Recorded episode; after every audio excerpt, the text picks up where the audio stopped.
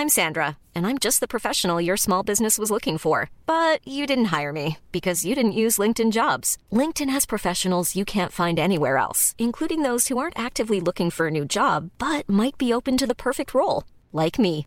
In a given month, over 70% of LinkedIn users don't visit other leading job sites. So if you're not looking on LinkedIn, you'll miss out on great candidates like Sandra. Start hiring professionals like a professional. Post your free job on linkedin.com/people today. The Andy Jaye Podcast.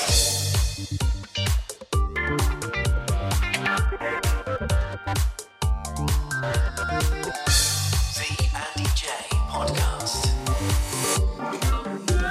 The Andy Jaye Podcast.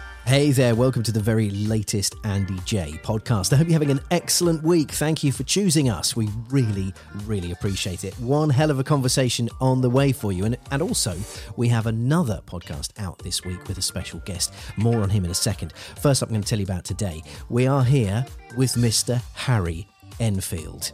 I was so thrilled when I was told that Harry was up for chatting to us. I was absolutely elated because Harry, well, he's just comedy gold, isn't he? He's just, he's hilarious. He's the guy whose catchphrases and character inventions we have all grown up with, regardless of how old you are, whether you're my dad or my son or me. We know a Harry Enfield slogan, or seven, or 20. Love him. He's just he's just brilliant. He's in the Windsors Endgame uh, at the theatre at the West End, the Prince Charles Theatre, the Prince of Wales Theatre rather, um, which is currently out now, and I think it plays until middle of October. And so that's why we managed to get him on. But yeah, Harry, he's just he's solid gold. He's solid gold. In a couple of days' time, we will be bringing you another podcast this week with the brilliant Reverend Richard Coles. Now, there's a man that's lived a life from the communards through to the clergy and a whole lot of fun and antics in between. He is a fascinating character, so I'm looking forward to you hearing that one. If you follow the show, because I believe that's the new word for subscribe, I don't think you're allowed to subscribe to podcasts anymore. You follow them, don't you? So if you are a follower of this show, you'll get a reminder in a couple of days telling you that there's a new episode. It'll be Reverend Richard Coles. But for today, I'm delighted to say here is Harry Enfield. The Andy Jaye Podcast. I am so excited to welcome my very special guest, a man who has made, well, every generation of my family basically wet themselves with laughter. It's the one and only Harry Enfield. How are you doing, Harry? Oh, I'm all right, thank you. But I'm sorry that I've made everyone wet themselves. The youngest is still in nappies, so we're okay. A family of incontinence. And it's all because of you. No, this is, I mean, Harry, when I found out we were chatting, it got me sort of reminiscing about the countless hours where I have cried laughing at your characters. I've been chatting to my wife, my parents, and then I thought, I've got three kids, three young boys, and I thought, I'm going to just see if they will find some of these because it's like maybe not age appropriate, but I'm going to try it anyway. And honestly, it's now become the go to thing. Whenever the iPad's out, it's like, can we watch some more of the Funny Man? Yes, we can. Oh, that's lovely. Oh, that's really good. It's brilliant. Mind you, there are some catchphrases kicking around my house now that I, I hope don't follow them into school, if you know what I mean. I had, in fact, um, my latest man is uh, nearly, he's two. He's just about to be two. Cara Johnson, who's in our play, The Windsors, uh, Endgame in the West End at the moment, which we'll get onto, I'm sure. we certainly will. But um, Cara's uh, son, who's like tiny, and he came in the other day, and uh, while we were doing our warm up, and I started sort of barking at him, just going woof woof, and he started barking back. So I thought, well, we'll we'll pretend we're dogs because little kids are a bit like dogs anyway, especially little boys, you know. I do. And uh, so we had a great little wuffing conversation. And then the next morning, I was on um, GMTV, uh, sorry, Good Morning Britain. And uh, Cara told me she came in later and said, you know, she just had it on in the background. And then suddenly I appeared and her son started woofing at the television. Going, woof, woof, woof. But- so it's a new character, Harry. I mean, it's Yeah, another, so another one for the list. I thought, well, that's my new catchphrase. Woof. well, you've had, I mean, this is the thing. I was thinking about this. You've had so many catchphrases because obviously you've created so many comedy characters. yeah. I've been thinking, who do you most get? Like when people stop you in the street, which must happen constantly, who are you most quoted at? What's the catchphrase that you hear most frequently? Well, I think loads of money these days, really. it's sort of, you know, it's usually I get told I'm a legend, which means I'm really old. Um, but, and that sort of happens to you at some stage. I think it happened to me when I was about 40. right. Suddenly people started saying I was a legend. And I thought, well, that's nice, I think, but I think it means old. And there should be a sort of society that helps people like me get used to being called a legend, sort of probably with someone like Peter Shilton at its head, you know, um, who probably became a legend about the same age. Far too young to be a legend, really. Um, 40 does feel too young, to be fair. yeah, it does, but that's when it sort of started with me. So I get that a lot, but I get loads of money a lot still, and you know I still do a bit loads of money occasionally, but for special occasions and things, charity things, you know. Um, but uh, yeah, I suppose that's the one that will go down on my grave gravestone. Really? what, what, will it, what will it say? Well, actually, I know what I want on my gravestone. Uh, Peter Cook left it on my answer phone once. Uh, and it just said, it's at the answer phone of the great Sir Harold Enfield, lauded by his equals, feared by his rivals, and loathed by all and sundry. I thought, that- That's what I want on my gravestone. That's That amazing. little joke would last for hundreds of years. People would laugh and think, who was this bloke who was loathed by all and sundry? Well, that you can just imagine them like checking it out in say 500 years time and looking Yeah. up, and and by then, you know, like comedy may not be a thing in 500 years time. no, it'll they- be banned by then. it'll be bad. So they might think that you were all these people, you know. Yes, yeah, lauded and feared and loathed. Be- I probably am anyway. Well, you've not. I mean, look, this is one of the things. You obviously you've had the legend status now. What you're 60 now, right? So you've you've had about tw- Yeah. 20 years of people coming up to you saying legend. Now, I might be completely wrong, Harry, because I, I only look out for the good things and I tend to ignore newspapers and headlines and everything else. But I feel like you're talking about uh, being loathed. Obviously, it's not something I've ever witnessed from you. I've, I feel like you've never really had like smear No. campaigns or you know Enfield the whatever you know just cancel culture and so on. I, I don't feel like anyone's gone for you, if you know what I mean. Uh, yeah, I've been gone for a few times. You know, sometimes I've said things that people don't like, and then they make a bit of mischief about it. But I don't give a monkey. You know, Well, Isn't that part and parcel of comedy, though? I mean, yeah, of course it is. You know, and it's part and parcel of uh, discussion and being open about things. You know, and uh, you know, people say a lot of people say to me these days, "Oh, comedy's dead. You're not allowed to be funny anymore," and all that. But that's rubbish. You know, there's lots of funny stuff on, and I'm proud of everything I've ever done. So, you know, anyone who doesn't like that can can go and jump in the lake, as There they say, or the Hampstead Pond. have a refreshing swim. Yeah. Yeah, have a, have a refreshing swim. Exactly. Yeah. Well, I mean, we've seen comedy change, though, haven't we, Harry? Because obviously, the, the mainstay of, of your early career was was sketch comedy. You know, creating these wonderful characters, putting them in great scenarios, and, and the rest follows. Uh, and I'm not sure we see as much of, of that these days. No, it's really expensive to make, Andy. That's why. Uh, it's much easier to do a, a panel show with four people in a studio than to have characters that, you know, when we were doing ours, if you're filming five or six characters a day, then you've got all the makeup, all the costume changes, and that's half your filming day. So it's about three times as expensive as Yeah. making a normal comedy show. And every year they cut the budgets and things. And the last one that I did with Paul Whitehouse, Harry and Paul, and we did some really just to amuse ourselves, really. And we, we had a sort of very different following.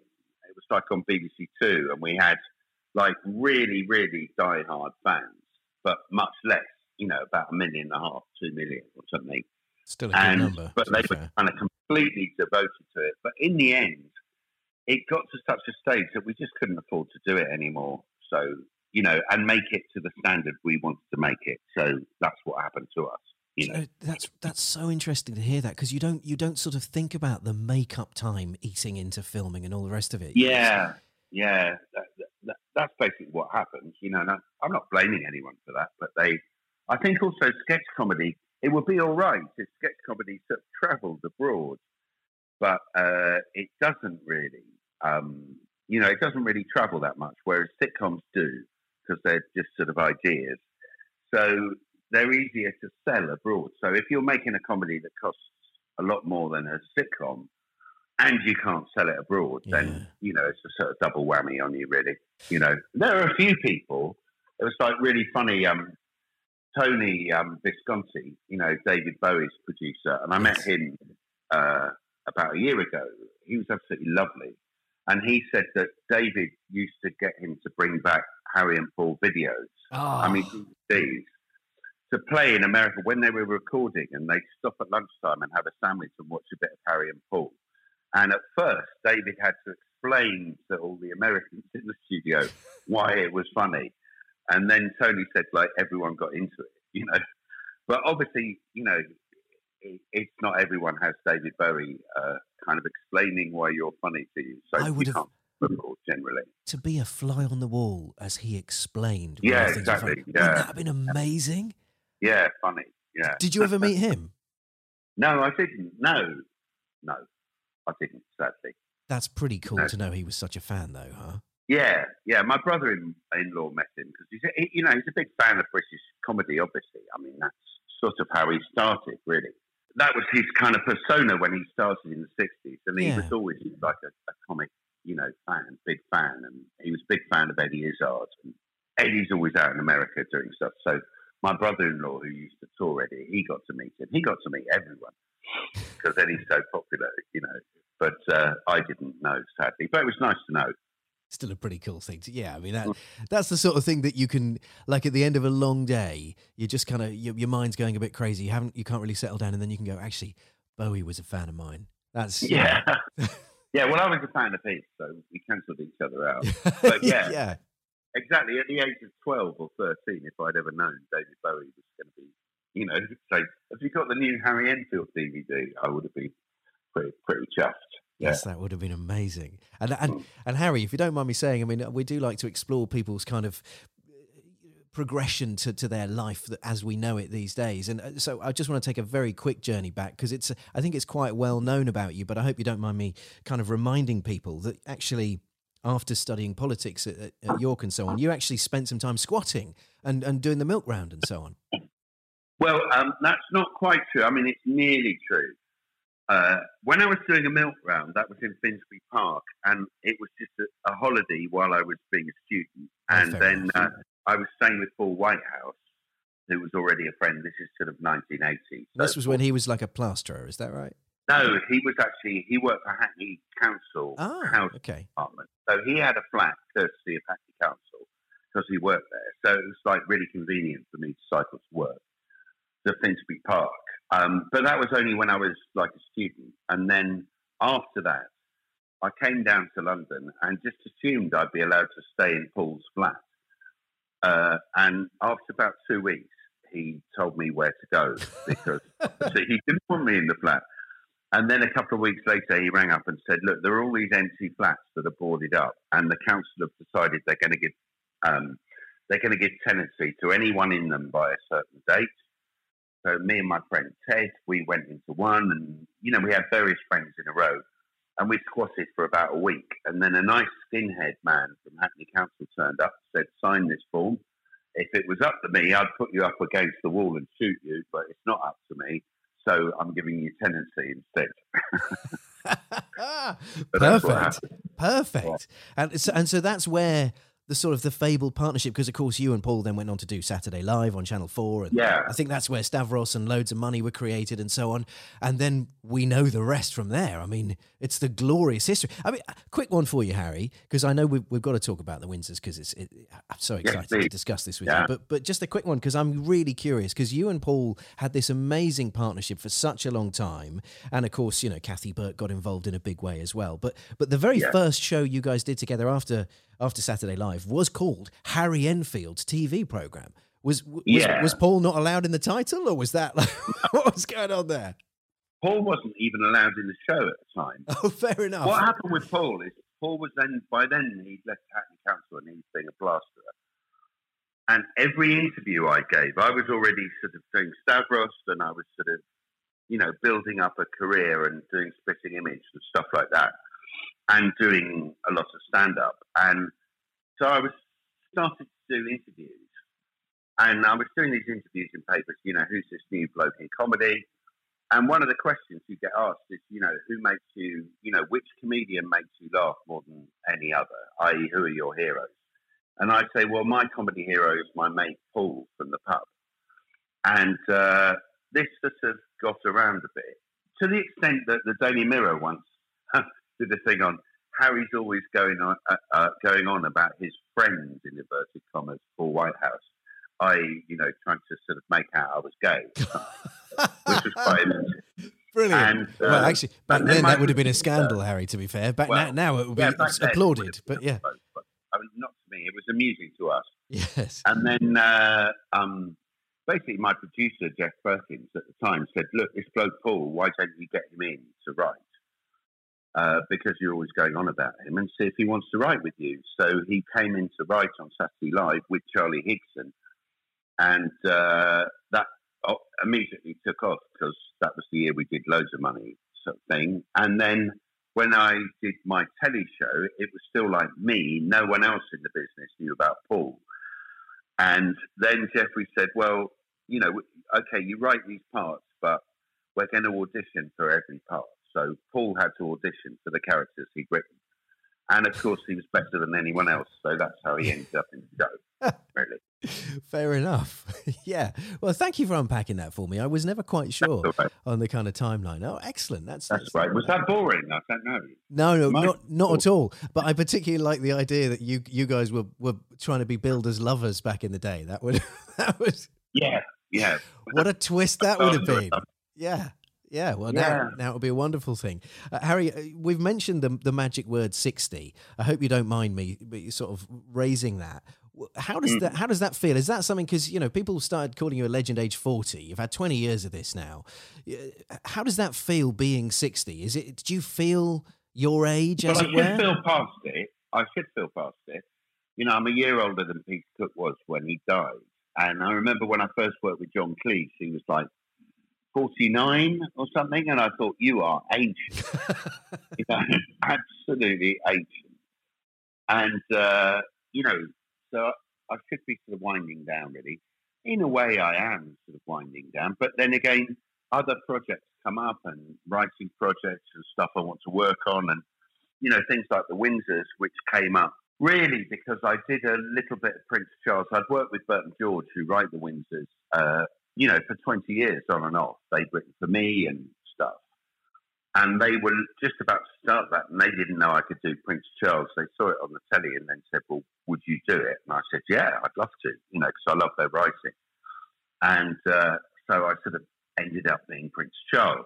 And, you know, so that's given me another little funny thing to do. Well, it's more. It's so much more than that, though, Harry. I mean, there's the, the TV show, the Channel Four show, The Windsors. Of, of of course, everyone. Uh, I mean, I would have thought most of the UK have watched. It was a huge success, absolutely hilarious. Yeah, I mean, it's a big success, but I don't know who watches. You know, it's still on More4, and I think it's on Amazon now as well. yeah, But it's really funny, you know, when you look, I was trying to, I had to write an article on, for the Times, a sort of diary thing, and I, I wrote, for those of you who haven't seen The Windsors, I was trying to think how to explain it. And then I just looked up on More For how they explained each episode. They have a little, you know, thing saying yeah what synopsis. happens. Yeah, And it was all things like, you know, uh, Harry is worried about his chickens and Kate is replaced by a robot. You know, yeah, that sums it up really. yeah, it's that kind of thing. You know, the way they go on strike for more money, and you know, it, it's a kind of, it's basically um, what I love about it. As as I see it, it's like the writers of Dynasty in America have been told to write like a Dynasty type series about the royal family, but they don't know anything about them, so they're just given the British red top paper They've just got. Oh, nice. that's all they're given for all their research is, is the sun and the mirror and the mail and things. So they have to write a program, you know, based on those facts, you know, Brilliant. and that's what it is really. and the the, the theatre show in the West End now is, is like an extension of that. You're listening to the Andy Jaye podcast, and we really appreciate having you here with us. If you're enjoying the show, why not leave us a lovely review and perhaps five stars and subscribe wherever you're listening, as it really does help. The Andy Jaye Podcast. What a great Really? Well, that's the thing though, isn't it? It's it is an extension of it, but with a big old twist. And Yeah. I, I mean, I'm gonna. I, I hope I'm. No, I don't think I'm going to spoil anything by saying this, Harry. You you tell me if I've spoiled anything. But this is a character on stage where, firstly, it is your it is your musical debut, age sixty on the West End, which is a big thing. Musical theatre, darling. Exactly, which means you're allowed to say "darling." Exactly, uh, but it also means you're you're singing in front of other people, not something that I'm familiar with you having done a great deal of, and uh, you get to have a sword fight, and best of all. Uh, I've got to be a little crude here. You get to have sex on stage with uh, Tracy Ann Oberman. I mean, that's I- Yeah. can't have been that too too difficult deciding whether to take this gig. Yeah. What's wrong? Uh, what's not to like about everything you've just said, Andy? Some gigs are tougher yeah, than others. every Harry. night I, I get to have sex and a matinee too. It's, it's quite- it's quite. Um, I mean, it, it's a great show. It, it, it's like um, me and Tracy. Well, she's my Camilla, and we take Britain back to the Dark Ages. okay. Um, the Queen, the Queen abdicates. We take it back to the Dark Ages, and then it's like Wills and Kate have to come along, and with the help of Harry and Meghan, you know, they have to make up with them, and then they have to kind of try and get back to a constitutional monarchy. You know, that's what sort of happens. Um, and it's completely stupid, and it's got five really good songs.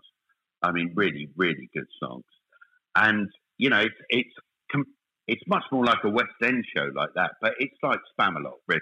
One of the reviews said it's Spamalot meets Spitting Image. oh wow! I mean, you can't. And that's there's, high uh, praise. Yeah, it was lovely. And then it said, um, fun for all the family as long as your family is inbred and shagging each other. but here's the but, Andy. It gave it only seven and a half out of ten Oh come on! because of my singing. Because of my singing Oh. specifically, yeah, it says you shouldn't be allowed to sing. is that Harry? Is that fair? I mean, only you can really answer that one. Yeah, I would say I sing in the Rex Harrison style, if you know what I mean. I talk, basically. And what happened actually after that review? What happened? I mean, I know why the reviewer did that because it was the first night of the previews. You know, when you do a show, before you do the opening night with the press there, you spend sort of 10 days trying it out in front of an audience. Okay. And they said to me four days before the preview, would you do a song? And I went, yeah, in for a penny, in for pounds, you know. Anyway, so I learned the song, but they hadn't done the music for it. And I thought, well, you pounced on me four days before the show, so I'm going to pounce on you and just do the song anyway, without selling the producer or director or anyone. So I did it a cappella on my own. Oh, that, So that's, that's probably why it was quite so dreadful. But having done that, they cut it down a bit, so it's not too painful on your ears, not too long. But it's a very good song. I love doing it. I got. I've got to come and see this. I've got to. I mean, I've got to tell people where it is as well, You've Harry. got Before, to. before I mean, we carry really gets every night. We, you know, it, it it goes brilliant. It goes so well every night. No one is bothered. We're just having such a good time, you know. And, a- and a lot of the actors in it weren't like Tracy and Kara Tointon and Kieran Owens, who plays Wills. They weren't in the television show. Yeah. And so they're a bit nervous about taking over other people's characters. But, you know, at the beginning, I was just saying, look, everyone knows the royal family. Everyone knows what you're doing. Just make it your own. Just Yeah. do your own thing. And they've all done that. And they're all so happy, you know, going down so well, all of them. And, the, you know, the Fergie is new and her daughters are new and they're all just brilliant. You know, they literally, they storm the place every night. I love this, and it's on at the Prince Charles, the Prince of Wales Theatre, isn't it? You're you're the Prince of Wales at the Prince of Wales Theatre. That's right. Yes. That's We have a little argument. Yeah, we do have a little on-stage argument about that, me and Wills. Which pretty good. I Playing think. to the venue, I love it. Hey, I, I read somewhere. You might tell me that I'm talking nonsense, Harry. I regularly do. It's one of my things. But I, Yeah, I, I read somewhere that, that Prince Charles has uh, been been slightly miffed at his portrayal. Well, your portrayal of him, rather. Yeah, probably. I mean, uh, yeah, I heard a rumor, but you know, they're only rumors. These things you never really know, and I tend to not believe a single thing ever written about the royal family myself. So I don't know if that's true, but I. But if he was, I would say, you know, it's a bit like King Arthur coming back from the dead and going to see Spamalot and going, hang on. this isn't based on my life. I don't reckon any of this. You know, it's it's like that. Yes, he's just he's just a character that you're sending up rather than an individual. Yeah, he's a were. character, and the poor guy, you know, he's into things that we're all into now, like ecology and trying to save the planet. And uh, at the time, you know, he was always portrayed as completely bonkers for that. So obviously, we portray him as bonkers for having all those views. But obviously, you know, that's not the case at all in real life. So No, I don't think he's got anything to worry about with our show. No, I, I imagine he'd really love it if he came. Like, maybe he'd whack on a disguise one night and just pop himself in there and, and, and watch. Yeah, I mean, was, in fact, we, we did have Andy. We had a um, a little rebellion a song at the end that we all sing together, and it goes, "We are the Winters," and one of the things goes, "We always do our duty and never ever make a fuss. We are the Winters. God save us." And then Bert, the writer, changed it to "We always do our duty and never ever take a bus." Right? Because he thought it was quite funny. And after a few days, like, you know what? You know, we all thought, actually, this is the one point where, in the show, having been completely preposterous about all of them, where we could actually make a point, which is they never ever make a fuss. You know, as a family, that's one of their things. They don't make a fuss about it. And we should put that back and go, go on, hats off to them. Yeah, absolutely. So, gone back in. We never ever make a fuss. I love that. I love it. What's Mm. your personal connection, Harry? Have you ever met any? You must have met uh, one or two of them, the royal family. Yeah, I've met Princess Anne and she was really funny. And I've met Camilla and she was really nice. Those are the only two I've met. And Okay. so, you know, I've got, I've got, uh, you know, a charity things. Yes. And yes. they were both incredibly nice, but I hadn't met any of the others. That, do you know that surprises me? For some reason, I'd have thought you'd have been, you know, royal variety or invited to the gardens or something. You know, just because you're Harry Enfield. I nearly got to meet Prince Edward, who's like the big star of our show. he plays all like really, really silly little parts the whole way through because he used to work for Andrew Lloyd Webber in real life in the really useful company. So he's like really excited about the whole show. But um, and that's um, Matthew Cottle who plays him on telly. Who plays him. Yes. But there was some time it was sort of comic relief in about I don't know late eighties, and I was being made up just about to go on, and they said His Royal, you know, someone came in and said His Royal Highness Prince Edward is about to come in, and when he comes in, you've got to stand up and call him Sir. And I just went, I'm not standing up. They said you have to. I said I'm not, and I'm not calling him Sir. He's a bloke my age. I'm not doing it. You know, and they said, well, you've got to. Oh, said, well, not. You know, I just didn't want to do it. You know, it just felt wrong to me. I, I, and so he didn't come into the room. So- He didn't come into our room. Wow. So, so, I mean, he probably personally didn't refuse. I imagine his aides were like, no, Um, there's, there's a bloke in there that won't stand up for you, sir. Yeah, So- therefore, don't want to get involved in all that. So we'll go. So that's what they did. So that's the nearest I've got to meet a real one, other than Princess Anne, who's obviously a real one. Of course, she is. I wonder if he was loitering outside the door, Harry. Like, he was probably really excited to meet you. And then, and Yeah, then who knows? He probably off. wasn't. He probably didn't know I was. You know, I, I think they're a bit rarefied. Oh, I don't like- know. I don't know. I don't know. Who knows? So let's know, so let's anyway. let's give out the because we got we got to make. I'll, I'll be told off if I get this wrong, Harry. The, the Windsors Endgame is on now, and it has. It's, you've been running for a few uh, a couple of weeks now, which is great. But the best Yeah. thing about this is you've you've got a bit of a run. You're on until mid October, aren't you? We're on till October the 8th. Yeah. Yeah. And we're getting really good houses. You know, this whole sort of COVID thing, you have to take a, you know, lateral flow that you get from the chemist before you come or have your two jab passport or whatever. And, you know, it's it's been incredible and no one's got COVID, no one's sort of got involved in all that. And it's just so nice for people, Andy, to be back in the theatre. Yeah. You know, it's every night.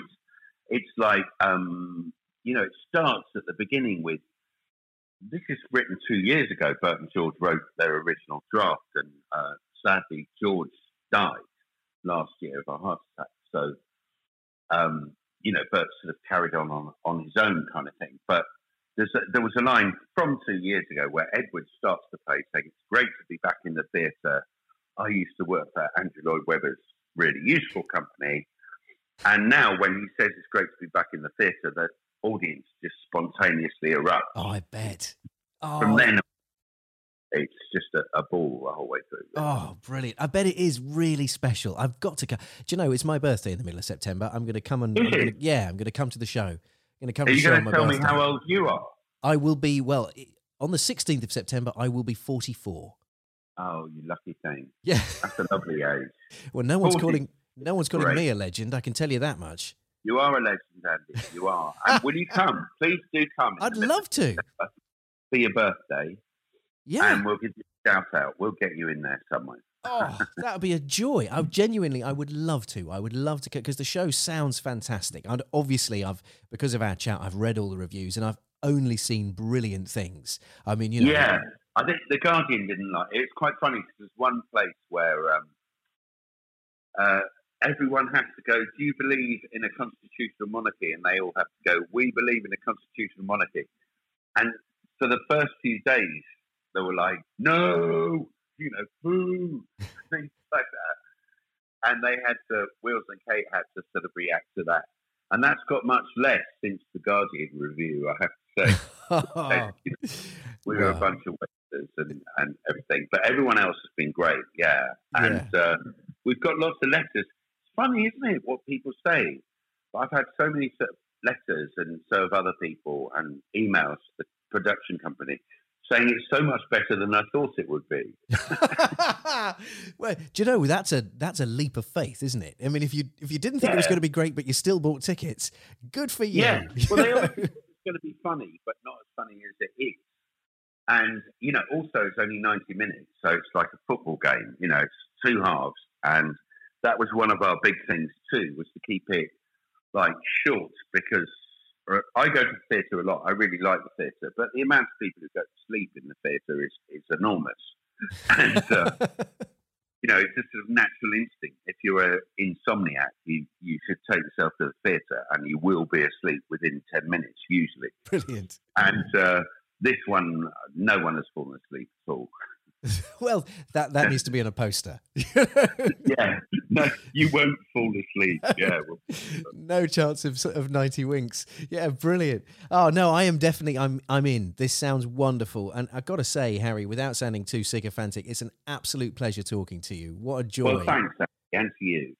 Really Brilliant. enjoyed it. Brilliant. Thank really you fun. so much. I've really enjoyed it, Harry. And you listen, I'm I will I will see you at the very least. I'll be sat Yes, somewhere in that crowd watching you as Prince Let Charles. us know when you're coming, Andy, and we'll come come and give you a shout out and come and say hello. Oh, bless you. That's really kind. Thank you, Harry. I, I will. I've got your number. You've got mine. I'll, I'll Yeah. FaceTime you. Yeah, thank you. Legend. Brilliant. Thank you so much, Harry. Take it easy. Have a great day. The Andy Jaye Podcast. What a guy. Loved him. Loved him. And I can tell you, I can share this now, that actually I am going to go and see the show. And Harry has been really lovely. I mentioned to him that I've, I've got tickets. And he's like, right, we're going to have a drink. We're going to have a drink. Come and see me afterwards. We'll go out and have a nice time. So I'll let you know how I get on. Really looking forward to catching up with Harry. What a guy. Loved him. Really loved him. Anyway, in a couple of days' time, if you're a follower of the Andy Jaye podcast, you'll get an alert that tells you new episode, bonus episode. That will be with the Reverend Richard Coles, and it is one hell of a conversation, a chat not to be missed. So, well, if you're not following, hit the follow button. And thank you. Really appreciate it. Go well. Have a lovely week. Make someone smile. The Andy Jaye Podcast. Hey, it's Paige DeSorbo from Giggly Squad. High quality fashion without the price tag. Say hello to Quince. I'm snagging high-end essentials like cozy cashmere sweaters, sleek leather jackets, fine jewelry, and so much more. With Quince being 50 to 80% less than similar brands. And they partner with factories that prioritize safe, ethical, and responsible manufacturing. I love that. Luxury quality within reach. Go to quince.com slash style to get free shipping and 365 day returns on your next order. Quince.com slash style.